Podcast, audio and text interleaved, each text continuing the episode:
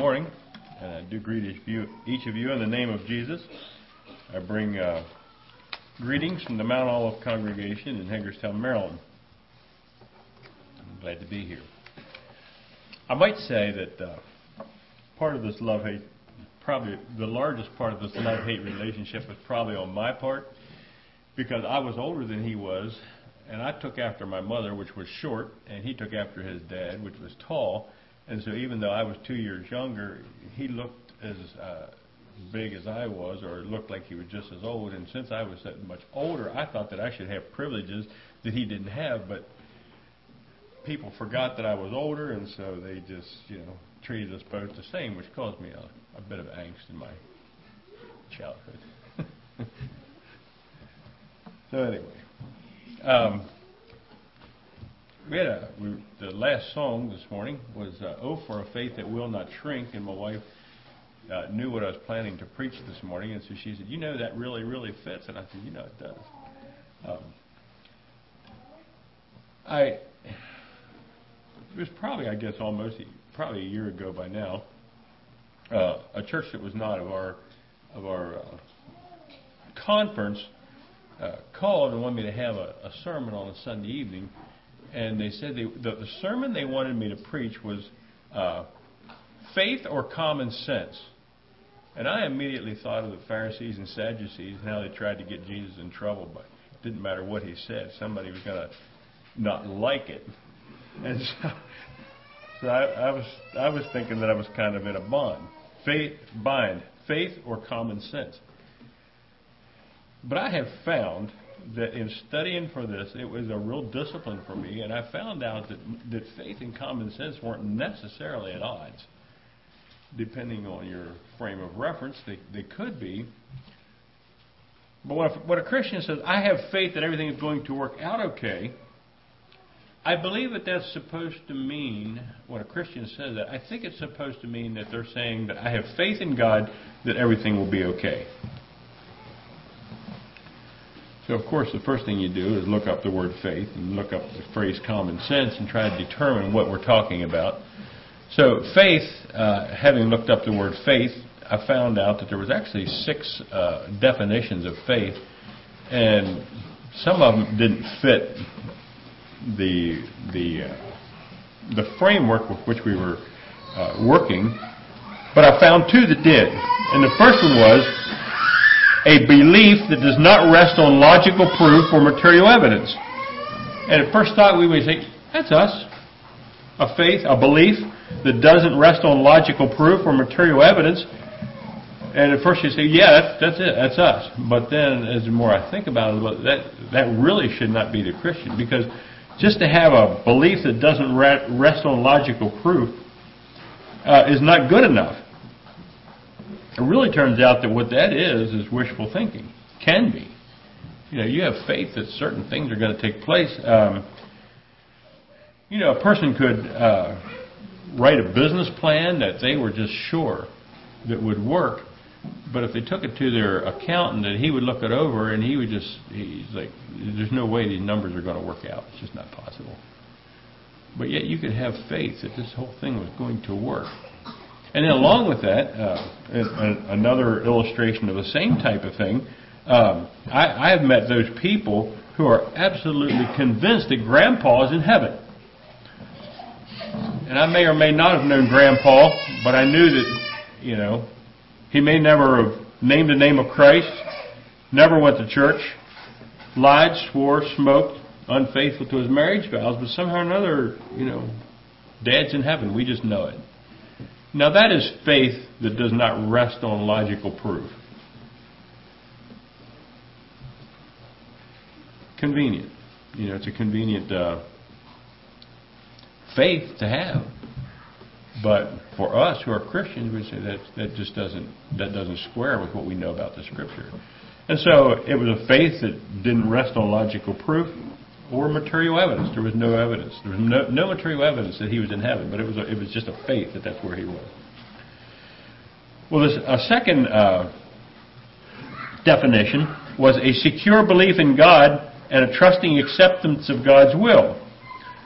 Uh, this was a little better, but you know that that would fit also some religions that we believe are false, that believe in God and they a trusting acceptance of God's will. I don't know if you remember the the uh, I think he was a Muslim that uh, that uh, he he was a pilot. This goes back a few years, and he uh, had a load of passengers, and and the thing that he said is he when he when he pushed the yoke forward to crash it into the ground, he says, uh, "God's will be done. All will be praised." So I don't know what his faith was. Uh, he said it's God's will that he should do this. Well, I didn't really feel comfortable with the second illustration either, so I put the two together and came up with uh, something which I believe more uh, would, would be the way that we would understand it. Faith, a secure belief in God and a trusting acceptance of God's will, which is supported by the written word, and this confidence does not necessarily rely on logical proof or material evidence. So our faith is founded on the Word of God, and we believe that the Scripture is not only true, but is also applicable to our daily lives. We believe that the Scripture is alive, and the Scripture does um, address the unknowns that faith, you know, you have faith in the unknown. If something's taking place, you don't really, that doesn't take faith. But faith has to do with the unknown. And so we have some verses. Romans 8:28. These are these are verses that we hinge our faith on. Romans 8:28 says, "And we know that all things work together for good to them that love God, to them that are called according to his purpose." And so when we have faith in God, we have this little foundation that we can build on that it doesn't really matter if we understand what's going on or not. That here we have this verse that says that all things work together for good to them that love God.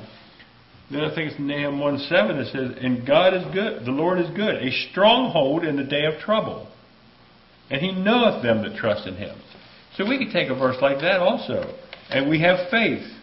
But it's but it's it's a it's a faith that's based on a foundation. Luke twelve twenty four, consider the ravens, for they neither sow nor reap, neither have storehouses nor barn, and God feedeth them. How much more are ye better than the fowls? 1 Corinthians 10:13 There is no temptation taken you, but such as is common to men. But God is faithful, and who will not suffer you to be tempted above that which ye are able, but will with the temptation also make a way of escape that ye may be able to bear it. That that is a statement that if we believe the Bible, then that we believe that, and so we have this we have this faith but it's founded on something. It's not. It's not a.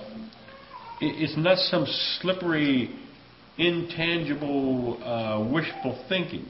Our faith is is based on Scripture. Uh, it's not something that comes and goes with our emotions. Our, our faith stays steady because we have rock solid uh, statements from the Word that, that, that verifies that we're doing the right thing. Hebrews 11:1 says, "Now faith is the substance of things hoped for, the evidence of things not seen." So it, it's a substance.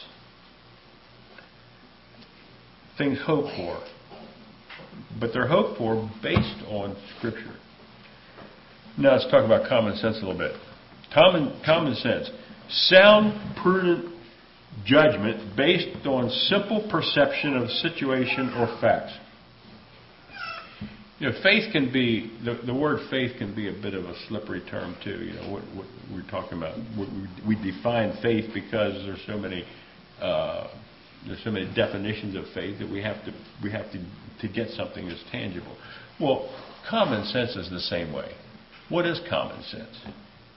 You know, uh, common sense in one situation may not be common sense in another situation. Now, if you were driving down the street in a very good neighborhood and you saw a bike and a, and a man beside the bike laying on this along the street and he seemed to be hurt, it would be common sense probably to stop and to see what his problem is, you know, maybe help him up. It may not be common sense to do that if you're along a dark road with woods on both sides and it looks like a setup. Okay. You, you may not, you know, you wouldn't feel the same about those. What would be common sense in one situation may not be common sense in the other. So, it's a ju- common sense is a judgment call. And how you make a judgment call is determined by your frame of reference. So, what I think is common sense, this would make sense to me, may not make sense to someone else, even on small issues. Now, if I fell off the pulpit here and I got up and my and my finger went like this, most of you would probably agree that I should go to the doctor, get get it fixed. You know, it'd be the common sense thing to do. But then, you know, I think, well, that's that's pretty straightforward. I think that you, that's probably know, most of you, probably no, none of you would say no. I think you ought to just leave it that way. That wouldn't be common sense. But what about so if one of your children are running after church, which they're not supposed to do, but they fell and knocked onto the corner of one of these benches and had a gash about that long, looked like maybe two stitches would take care of it.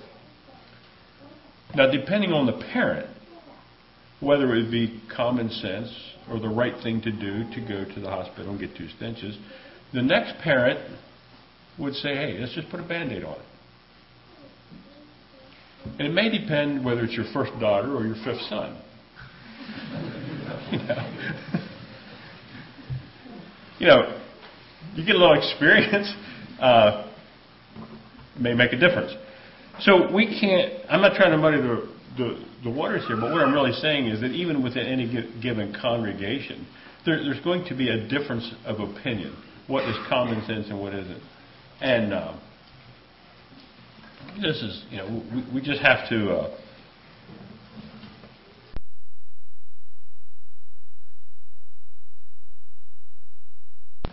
they believe is common sense rather than the people who are standing by making judgment calls. It takes love and forbearance within a congregation. And uh, as long as it doesn't go against the scriptural teaching, we just have to leave it. You know, we just have to leave it sometimes. So, as Christians, we're trying to find our way and find a proper balance between faith and common sense in any given situation. Now, the first point is that when we are trying to find out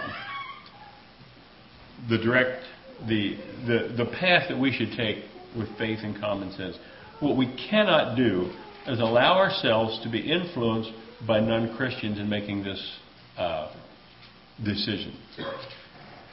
Because they do not have the same frame of reference. Uh, they don't have respect for Jesus' teaching. They don't have our high regard of Scripture. You know, we have neighbors that respect us for who, are, who we are, and they may tolerate our strangeness, but they don't agree with us. They might not agree with us to how we should handle uh, uh, somebody breaking into our house and taking something. They may not. They may not do. They may not agree with us, um, because you see, we're not different in degree, and you've all heard this before. We're not different in degree. We are different in kind when we become Christians, we become a different type of a creature. We become a new creature.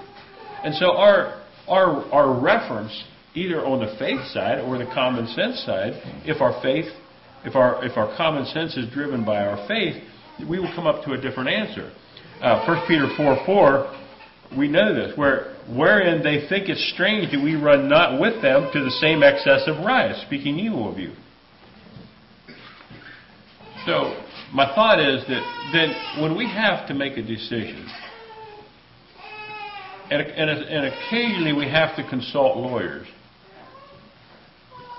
but if you consult a lawyer about a legal a legal thing, you you have to let them know uh, how how you plan to handle this. I, I just had you know, I just had a situation here just a couple of weeks ago, and and I had to explain to this lawyer like I, we're not going to do this. You know, she said, I don't think this would stand up in a court of law. I said, I, I know that, but that I'm not. I am not interested in going to law to find out. I'm interested in just leaving it go and leaving a Christian witness. And if there's a difference, then the difference is going to have to go with them. Okay, common or faith or common sense in the life of a New Testament believer. Now, again, when I'm talking about this faith or common sense in the, in the in the life of a New Testament believer, I'm not talking about things like, you know, if you put more air in that tire, I think it would roll better. I think you would, you know, I think you know, it's the common sense thing to do. If you have a tire that's half flat, just put air in it. I'm not talking about something like if you have a piece of machinery that's jumping jumping around, and you would say, uh, it would only be common sense if I would bolt it to the floor. I'm not talking about that. But has to do more with the, with the method we use when plotting a, course of, act, a course of action. In, in, and when these course of actions project into an unknown future, how do we, how do we handle these? You know, uh, common sense says don't do it. It's not going to work. Faith says, faith in God says, God is in it. Let's do it. We have, these decisions to make every day. Little ones and big ones. Sometimes they're huge decisions. Sometimes they're small decisions. So what are we going to? Are we going to use faith, or are we going to use what appears to be common sense? A Matt, Madeleine L'Engle said, "The naked intellect is an extraordinarily inaccurate instrument. So just just to think something through without the influence of God, the influence of the Scripture, the influence of the Holy Spirit, you're not going to come out to the right. You're not going to. You're not going to come out to the right decision. We cannot expect a reasonably intelligent person who does not have the robe of righteousness to cover their intellect. We can't expect them to arrive at a, uh, a conclusion or plan of action that would please God. There's Isaiah 61, verse 10. He says, I will greatly rejoice in the Lord. My soul shall be joyful in my God. For he hath clothed me with the garments of salvation. He has covered me with his robe of righteousness, as a bridegroom decketh himself with his ornaments, and with a bride adorned with her jewels. Now, if you, you get this picture, that a Christian, God puts around him a robe of righteousness, garments of salvation. And, and this, this covers us and influences our decisions when it comes to making decisions. This, this robe of righteousness. We want to make decisions that are righteous decisions. We want to make decisions that are pleasing to God. And so, from this premise, uh, this is how we start to uh, use our common sense. So, this a person with this robe of righteousness a New Testament saved, sanctified, born again, bought by the blood, Holy Spirit led, heaven bound believer, they have a special um, Bible based reference concerning difficulties, concerning trials, concerning these things that happen to us that we don't know what to do about. Um, so we have this we have this uh, robe of righteousness to base our common sense on. So our common sense comes from the inside, but it comes through and is filtered by this robe of righteousness that we have. And so when it finally gets to the outside, God has uh, weighed in on the problem. He's helping us make this decision. And so we come to a different conclusion, even with our common sense, than we would before maybe I don't know if you remember the first time that you really used faith. You know, you really decided to go out on a limb, and, and you know, God said it, and and and it don't make sense, but I'm going to do it. I don't know if you remember that anything like that or not. Um, and then it worked out because God is faithful. Now all of a sudden, it's a little easier the next time. Your God worked it out. You look back, and all of a sudden you realize that your faith was not displaced. This faith in God was was, was, was the right thing to do. Now, Apostle Paul, you would say that Apostle Paul had common sense, right? I mean, we read his writings and we would say that Paul, Apostle Paul had common sense. Now, we also know that Paul had some type of a thorn in the flesh. We don't know what it was. Some people say because of some other writings that perhaps it was his eyesight. And I'm going to say, I'm, I'm going to suppose this morning, for, the, for this illustration, I'm going to suppose that it was his eyesight. Let's say that his eyes were bad. You know, he couldn't read very well, uh, and and he his common sense told him, said, look, you know, God, if if I could have my eyesight back, if, if you would heal me and my eyesight would be good, I could I could serve you so much better. I, it would just be it would I, I could just do a better job for you if my eyesight were better. And so he prayed to God, and, and God says, well, he prayed to God. He said, like, I would like for you to remove this thorn in the flesh. I want to be able to serve you better. I want to be able to see better. I want to be able to write better and uh, read better. And I think I could serve you better. God doesn't answer. Hmm. Interesting.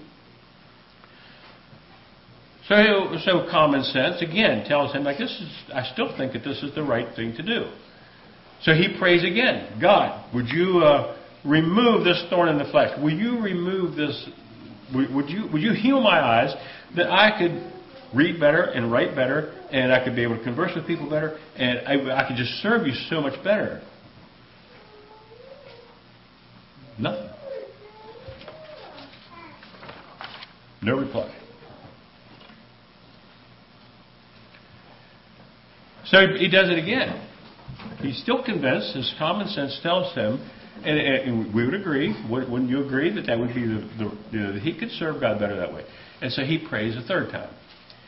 And he prays to God, I think that I could serve you so much better if you would heal my eyes, and I'm asking you to do that. Uh, I could read better, I could write better, I could I could see you know the expression of people's faces better. I, I could do you a much better job. And then, and then finally, the third time, God answers him, and this is what he says. You can find that in 2 Corinthians 12, verses 7 through 9, if you want to turn to that. Sorry, this, uh, this, this sermon don't have a lot of verses to turn to. But if you want to turn to that, he gets an answer. This is after the third time, and, and, and Paul is pretty sure with his common sense that this is the right answer. So after the third time, God decides to answer him. And you'll find that in 2 Corinthians 12, verse 7. Unless, and he says, unless I should be exalted above measure through the abundance of the revelations, there was given to me a thorn in the flesh, the messenger of Satan, to buffet me, lest I should be exalted above measure. And for this thing I besought the Lord thrice that it might depart from me. And he said unto me, My grace is sufficient for thee, for my strength is made perfect in weakness. Most gladly, this is his, this is his reply. Most gladly, therefore, will I rather glory in my infirmities that the power of Christ may rest upon me. So after the third time, uh, God tells him, He says, you know, it, it, there's a chance that you could get proud. You know, by the abundance of revelation and all this answered prayer, that, that you could get proud. And he said, you are, you, you are more useful to me by having your eyesight this way and trusting in me to make up the difference. And then all of a sudden, it made sense to Paul. And then he says, "Well, most well, if that's the way it is, which I never thought of, Paul could you know you could read that in there like like I never thought of that." And then he says, Most gladly, therefore, why glory in my infirmities that the power of Christ may rest upon me. So, Paul had enough faith to believe that this is what God said the way it should be, that then that was the way that, that, that it was supposed to be.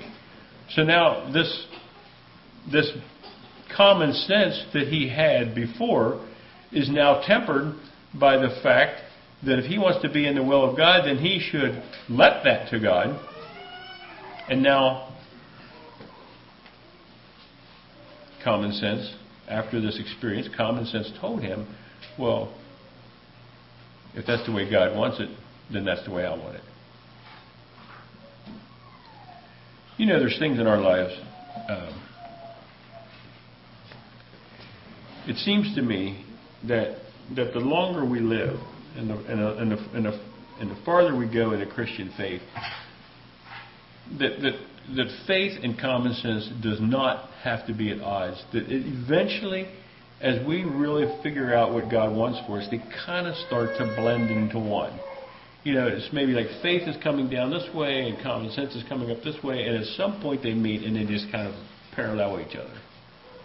Um, I, I'm a very strong advocate of uh, anointing with oil. I've seen beautiful things happen uh, when people call for anointing of oil. I've been anointed twice myself, and I can I can take the rest of the morning and give you testimonies about that, but I will not. But as we look at the anointing of oil, you know, traditional common sense from somebody who is not a believer to to believe that for somebody to take and sprinkle a few drops of oil on your head and that would, that, that would do anything for you is absurd. They would say that. Their common sense would tell you that there is no relation between a few drops of oil and healing. There's nothing, you know, we, we frankly admit that there's nothing in the oil itself. But not only would they, uh,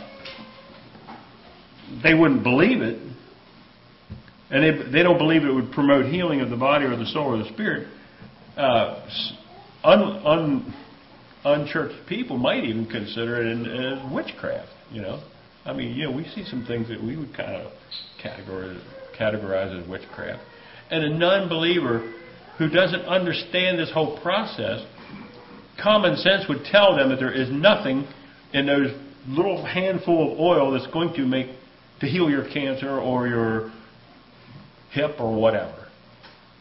Uh, it's just it's ridiculous to think about it.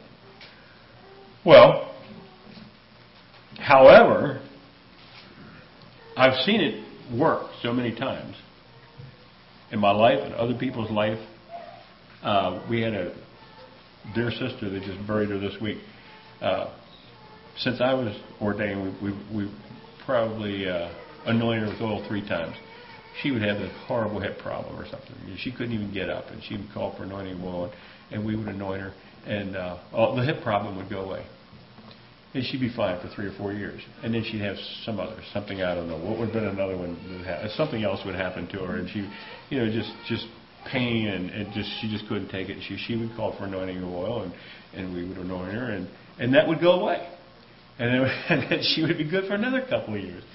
And this happened at least three times. And so I, you know, my my observation with with different people in the congregation and with myself, to me, it is the most absolute common sense thing in the world when you have an illness that you're not sure what to do about it. I'm not talking about a broken finger, but you have something that you are not sure what to do about it to call for the anointing oil. To me, because of my experience, is the most reasonable thing in the world to do. In fact, I would even go so far as to say that if you have, if you are in a, a place in your life that you need the anointing of oil and you elect not to do it, I, I believe that you're leaving blessings on the table that God would give you. Uh, now, I'm not saying, I'm not saying that you will be healed physically every time that you're anointed with oil. But what I'm saying is because of because that God has said that you, if you're sick, to call for the anointing, then it's the reasonable thing to do. And it says that God will bless you. He will heal something. And I don't know what He's going to heal in your life. It may not be what you wanted, but it may heal your mind. He may give you peace. He may. There's just any number of things the way God can can heal you because you're obedient to His word. Okay. So all I'm saying is that it's a shame that the Mennonite Church has used anointing with oil in times past more of a last rite than for healing. And uh, I, so you know, I am convinced that the faith that it takes, that the healing, that those three or the little handful of oil does anything. Uh, to me, I've seen it work enough to know that it now faith and common sense has common sense has come to the same spot. Uh, another one, and I will just mention this uh, in passing, would be another one would be the using of the lot to uh, to determine church uh, ministers and elders and that type of thing. People looking on would say, well, there's a 50% chance. You know, if there's two people in the lot, they would say, well, there's a 50% chance, a 50% chance. No, we don't understand it that way. God has already decided which one it can be, and it's, it's a 100% and a 0% chance is really the way it is. It's, it, we're not gambling. So, at that point, you know, faith in the way that God has outlined that we should that we could do this, uh, and common sense says that that's the way to do it. Comes together. Our common sense is trainable. That's what I guess I'm trying to say. Our common sense is trainable, and, and once we train it to come to to um, reconcile itself with faith, then we're on to something. Uh, because small children, we, know that we know that common sense is trainable because small children have no common sense. They don't know uh, they should stay off the road. They don't know they shouldn't touch a hot stove, and they don't know to throw. There's not you shouldn't throw glass jars when they're real small. They don't know that. At some point, they learn either through parental training or um, some other reason. Uh, they they get common sense. They think this doesn't work. This is not a good plan. So somewhere around the age of 25, most of us end up with a measure of common sense. We've learned it. Okay. Uh, it, you know, it takes a while. Maybe it takes people longer. Some people get it sooner, but um, we do. We end up with a fair amount of like this will work, this will not work. Common sense and uh, experience has told us that's the way it is. So, um, but however, if our common sense is not influenced by the work of the Holy Spirit, it's still not Christian common sense based on faith. Now, uh, you can stay out of this this, this next uh, little thing here. You just keep your thoughts to yourself. When I was young, uh, I used to lie a lot. Um, I don't know that I enjoyed lying, but common sense would tell me that if I would lie, and it kept me from getting into bigger trouble, that it was probably the thing to do. you know, common sense would have told me that. Uh, sometimes it worked out, sometimes it didn't. You know, but I was willing to try it if if the odds seemed good. Uh, it was a common sense to do. You didn't want to hurt. You didn't want you didn't want to have to admit that you were wrong, and so so you would lie about it. Now, um, what I was really trying to do is keep the pain factor to a minimum, and I'm, I'm pretty sure that most of you have experienced this in your life. I know that you all grew up little heathens, just the way I did. You you, did, you didn't grow. You may have been in a Christian home, but nonetheless, you still had this uh, Adamic nature that we all were uh, blessed with. So now, but you know, something has changed. And now, as a spirit filled Christian, it is common sense to me not to lie. Ever. It's just it's common sense. Now, why is it common sense now and it wasn't back then? I'll tell you why. I'll give you a couple reasons. First of all, I have faith that the Bible is true, and the Bible says that no liars will inherit the kingdom of light. So, that that is uh, that, that that weighs that that decision to lie. It, it, it it makes it less common sense to lie and more common sense not to lie, because if you want to go to heaven, then you can't be a liar. Revelation 21:8 says, "But the fearful and the unbelieving and the abominable and murderers and whoremongers and sorcerers and idolaters and all liars shall have their part in the lake which burneth with fire and brimstone, which is the second death." So that's one reason why it's common sense not to lie anymore. Second reason is that when I lie, I understand now that I'm actually catering to the father of lies instead of to Jesus Christ. And that I have not in faith claimed the promise that when there's a temptation, there's also a way of escape. If I lie, I'm, I'm, I'm, I'm denying that promise. That, that, that, you know, that I say, well, I had to lie in that case. That's not true. God says that he will make a way of escape. And so you can't you can't use that illustration to say I had to lie if you really, really believe in God and you really, really believe in that verse that God makes a way of escape. The third reason is that I have experienced that if I lie, the Holy Spirit's going to jump on my case until I do something about it and make it right. Okay? I have that confidence. And if you hate to make confessions any worse than I hate to make confessions, it's easier not to lie than to go through that whole process of, first of all, being pounded on by the Holy Spirit. So it's like you got to do something about it, and then you and then you got to humble yourself. You have to tell yourself, "Yeah, I'm sorry, I lied. I don't even know why I did." You know, it's so embarrassing. Well, it's it's, it's to me now because of those three reasons. It's easier to tell the truth than to go through that process. It's easier to tell the truth than it is to to know that liars are going to go to hell. It's easier to tell the truth than it is to know that that uh, that I have catered to Satan one more time. So now, to me, it's common sense based on faith to tell the truth. And so that is the difference between now and in my youth.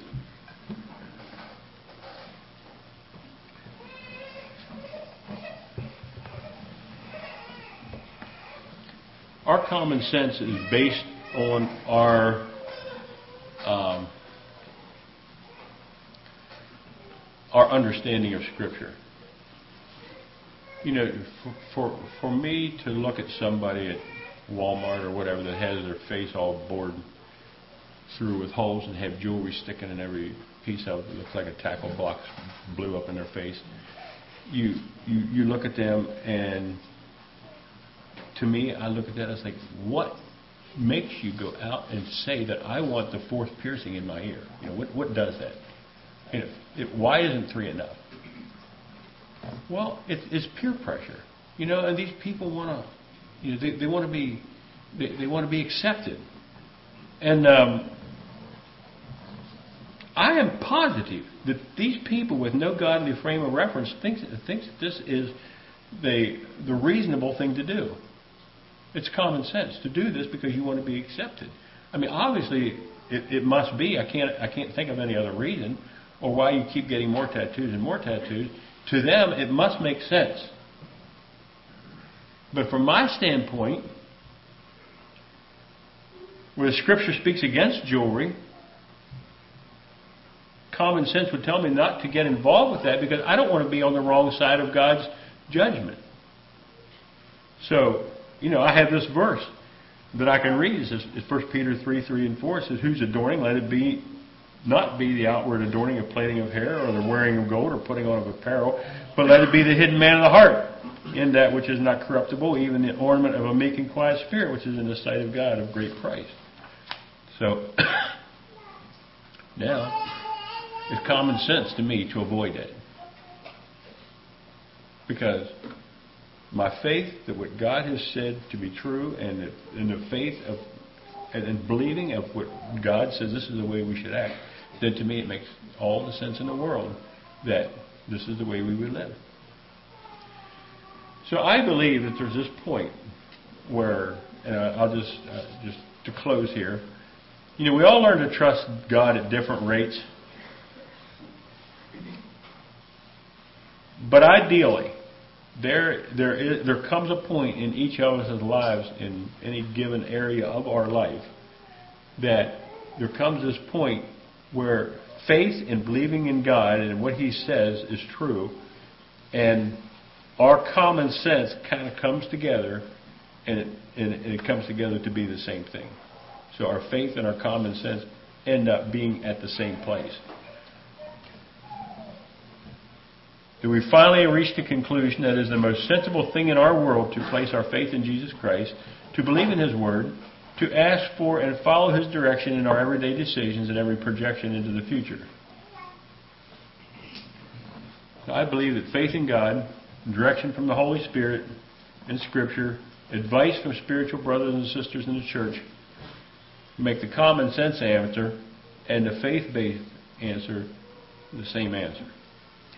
Let's kneel for prayer.